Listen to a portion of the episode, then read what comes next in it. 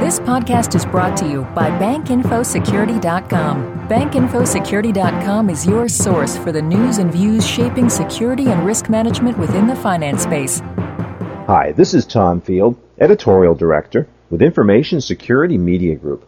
I'm talking today about the current cybersecurity threat landscape for Asian and Indian banking institutions.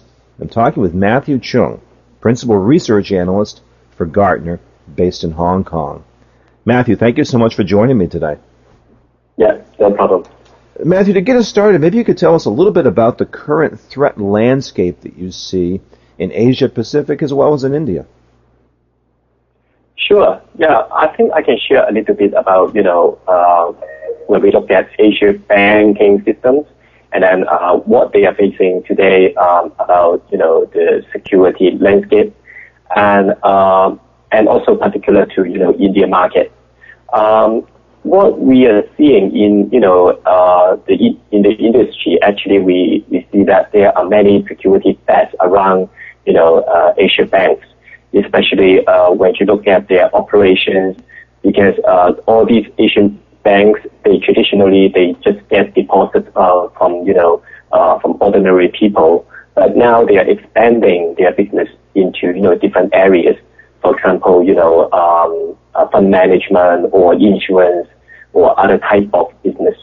So uh, because of that, uh, they have to, you know, sometimes partner with third parties so that they would, you know, um, they will also transfer uh, transfer their, uh, you know, data, the uh, consumer customer data to all other third parties. So that, you know, in that sense, they have to manage, you know, data security uh, when they, you know, transfer that kind of sensitive information, right? So this is one of the that they are facing because uh, they need to, you know, um, manage the security, data security, privacy issues when they handle that kind of information. And this is point one. And the second one is that, you know, traditionally Asian banks, uh, they have to deal with, you know, many customer data and they have to, you know, uh, also retire the data they um, they they have been kept for a long time. So um, so that's why they um, they need to you know sometimes dispose the you know paperwork paper uh, information that uh, wrote on paper. And traditionally, they, they use many you know uh, uh, uh, paper to store the information, the client's information. So when they retire such data, and then they have to you know uh, dispose it to you know uh, uh, in a security way. So, uh, but sometimes they they are not very, you know, um, um, uh, sometimes there would be some leakage because of that uh, that kind of activities when they retire retire such data. So that um, that would also impose, you know, some um, privacy issue or you know data loss uh, issue uh, from these banks. And then uh, these are just, you know, operational or internal. And other threats are, are like, you know, online banking because Asian banks, they are also developing, you know, online banking systems. And then they are, you know, that open to, you know, also cyber attack. So uh, that kind of system, if they don't have uh, very uh, good security uh, measures in place, that would expose to um, also, you know, hackers and also identity threats to steal the uh, customer information.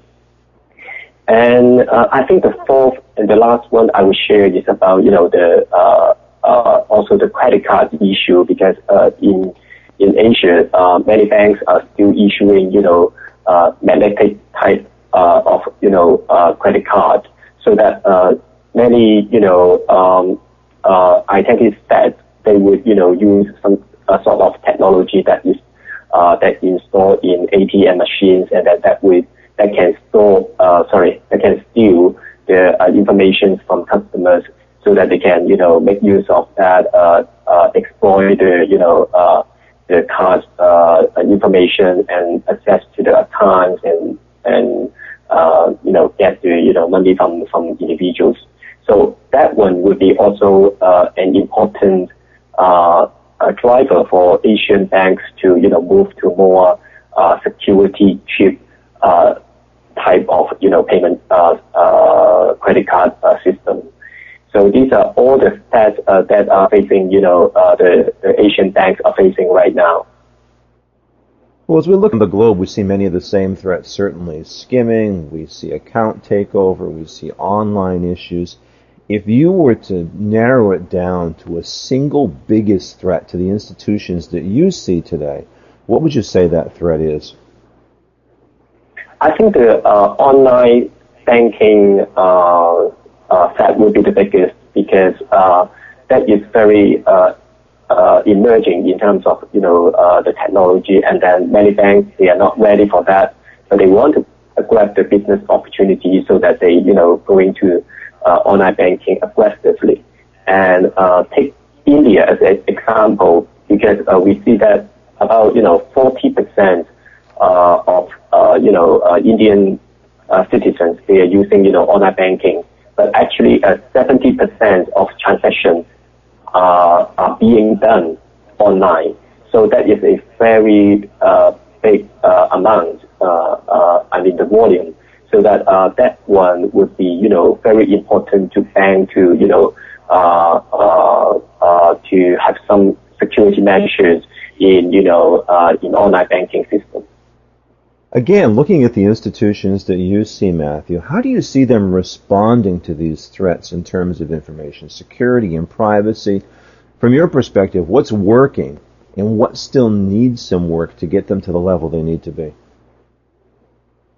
Well, I think uh, they have some system in place to prevent the, uh, that happening uh, in the market. Uh, for example, uh, uh, they need to, you know, using some, you know, uh, data loss prevention system so that to prevent uh, their, you know, uh, private uh, or uh, data, uh, customer data from leakage uh, to outside.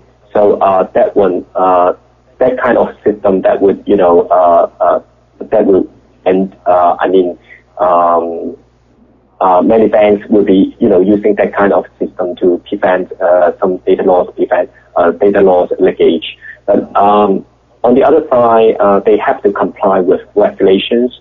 Uh, for example, you know, in uh, payment card industry, they have a PCI uh, data security standard, right? Um, some banks in Asia, uh, they they are going to they begin to uh, comply with such kind of in, industry standards, so that you know there will be some process in place to prevent privacy and data leakage issue. And also there are some, you know, um, some bits and pieces uh, regulations in these countries. Uh, they um, that you know enforce the um, compliance, enforce some uh, data uh, data privacy uh, among you know Asian countries.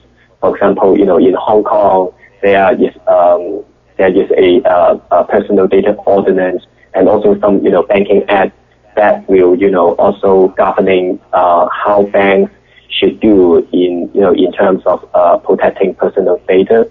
And uh, so uh, all these institutions, they have to, you know, comply with that, uh, that regulations. And uh, in terms of India, I think particularly there is a, um, I think IT amendment, sorry, IT Amendment Act just with, just we went in 2008.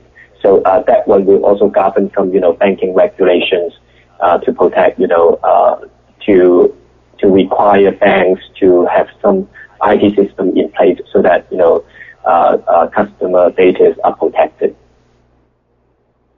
Well, you mentioned regulatory issues. What are some of the regulatory trends that you're looking at in the marketplaces that are going to impact banking security? Yes, I think uh, just recently, I think uh, the uh, uh, I mentioned about you know personal information protection regulation. Uh, that is a narrowed down version of privacy uh, privacy law that uh, is happening uh, in Asia Pacific wide, and we see that you know, for example, Hong Kong is the pioneer, Japan is the pioneer uh, for such law, and then Australia, uh, and also Australia, they uh, just recently they they have uh, a um, legislated a law that uh, you know require enterprises when they um, laws customer data, they have to notify the data subject. So uh, that kind of uh, privacy and personal information law is just happening in Asia Pacific. And uh, for, for example, Singapore, and um, they actually have some uh, privacy protection bits and pieces in you know different uh, different uh, different laws. for example, in banking ads or you know in security and commission ads.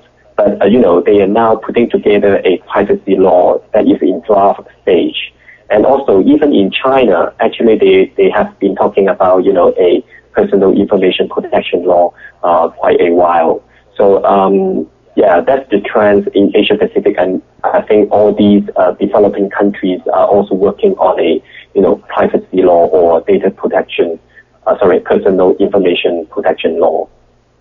So as we look ahead into 2012, where do you see banking institutions making their biggest security investments?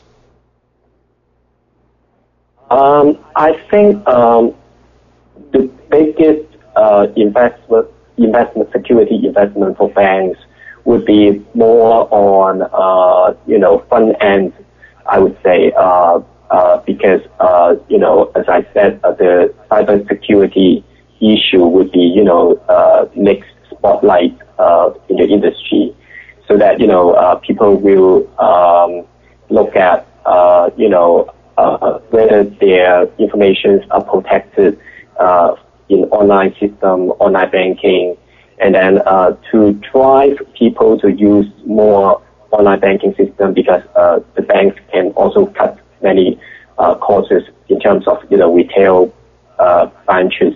So um, they would they were keen to do uh, online banking. They were keen to push online banking business. So um, also, but the customer will focusing on, you know, the security of online banking when they adopt such technology. So, uh, the banks will try to, you know, improve the security, uh, in, uh, uh, online banking, the front line, so that, you know, the, uh, the system is secured, secured, so that, you know, the, the users will be, you know, uh, will be, will be, um, willing to use that kind of technology uh, when the risks are lower. And also there will be more, you know, I mean, um, the security investment will be very fragmented uh, in many ways because from online security there will be many different type of, you know, security measures uh, um, uh, to, you know, to fend off, you know, the, the uh, uh, security threats.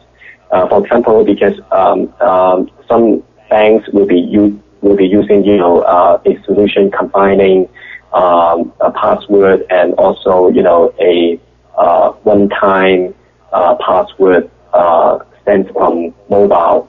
Uh, that kind of technology, uh, sorry, security measures um, um, to, you know, uh, to do the security.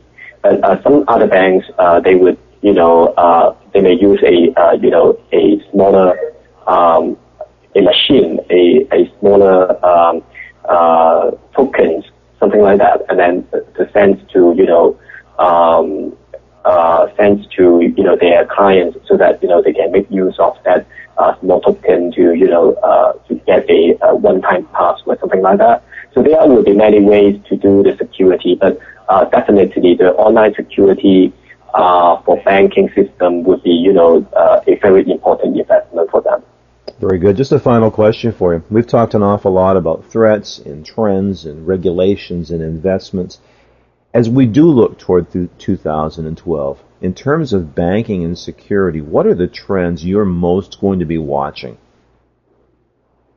Um, yes, I think overall, uh, the cybersecurity trends uh, we need to watch out, and the, and there will be many innovations in that area including, you know, dual password, you know, uh, and, you know, some uh, interesting uh, authentication methods, and also the social social network, social media combining with, you know, marketing uh, for banks. That would be also interesting to watch out. Very good. Well, Matthew, I appreciate your time and your insight today. Thank you so much for speaking with me. Thank you, Tom. We've been talking about banking and security in Asia Pacific and India. I've been talking with Matthew Chung, Principal Research Analyst for Gartner. For Information Security Media Group, I'm Tom Field. Thank you very much. This podcast has been brought to you by BankInfoSecurity.com. For more interviews, breaking news, research, and educational webinars, please visit www.bankinfosecurity.com.